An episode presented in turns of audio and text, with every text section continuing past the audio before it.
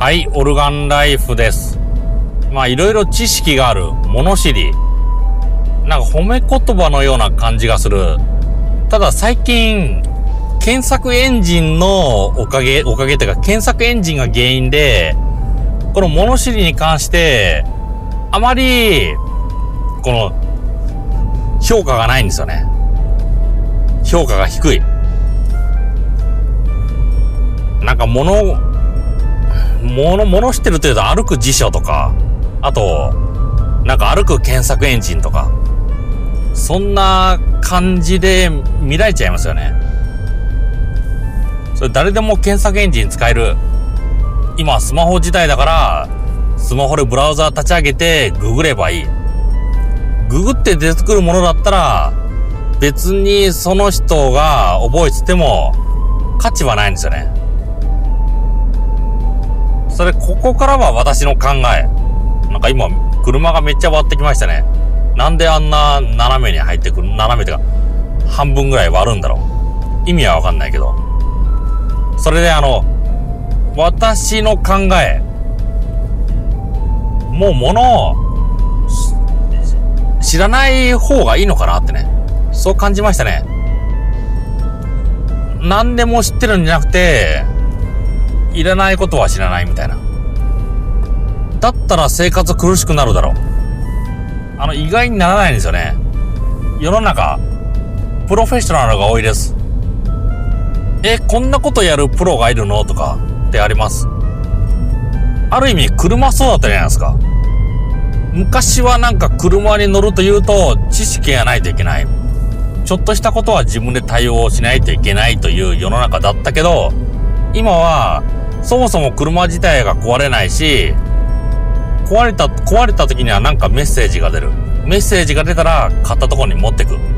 そうすると直してくれる。それに対して知識いらないですよね。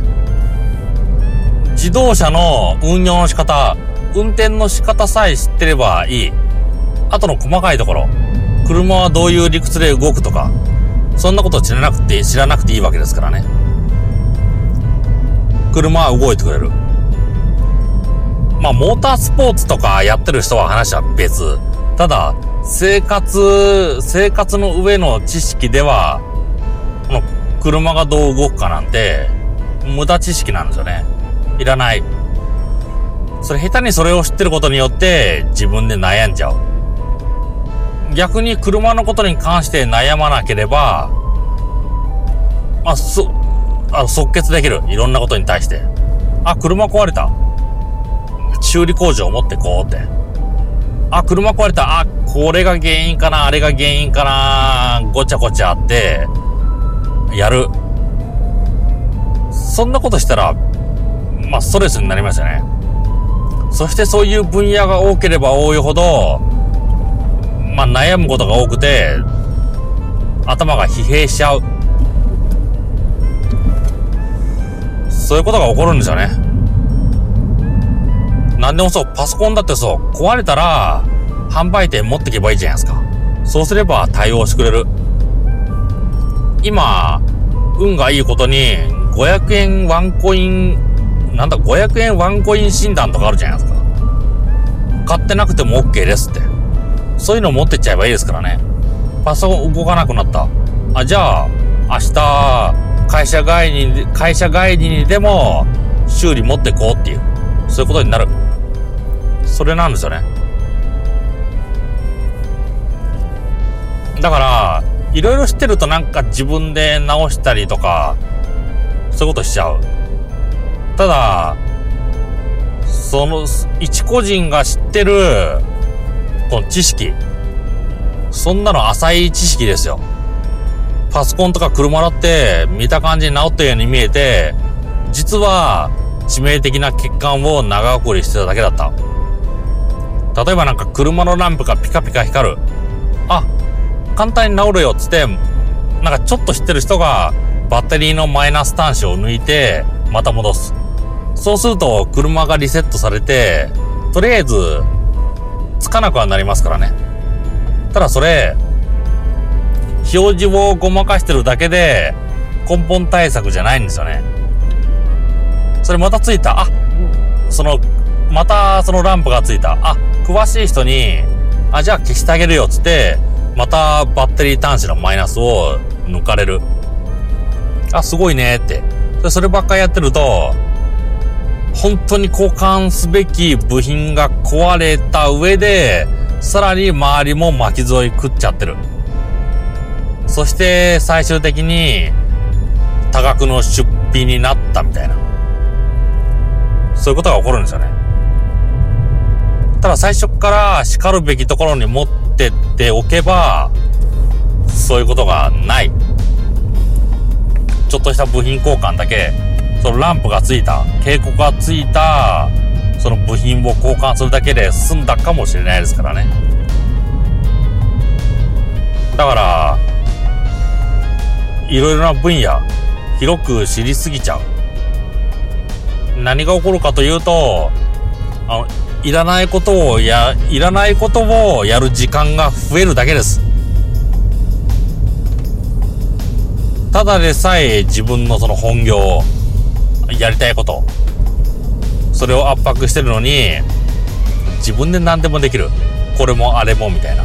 そんな感じになって、自分のやるべきこと、やりたいことに対する時間がどんどん減らされ、減減っていく。不幸ですよね。あ、と、なんか人より色々知らない。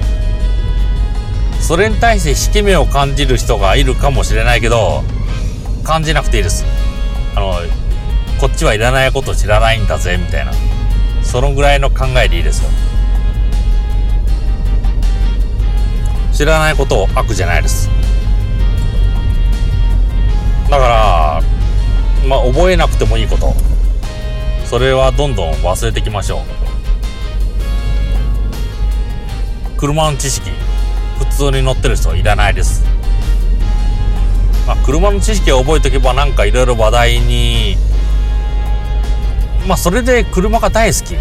もう毎日ていうか、毎、あの、毎月でいいか、毎月、あの、車の雑誌、今 CG とかってあるのかな？カーグラフィックス。他、もう一冊あったな、なんか、その類似な本みたいな。ああいう本が、ああいう本もすごい楽しみにしてる。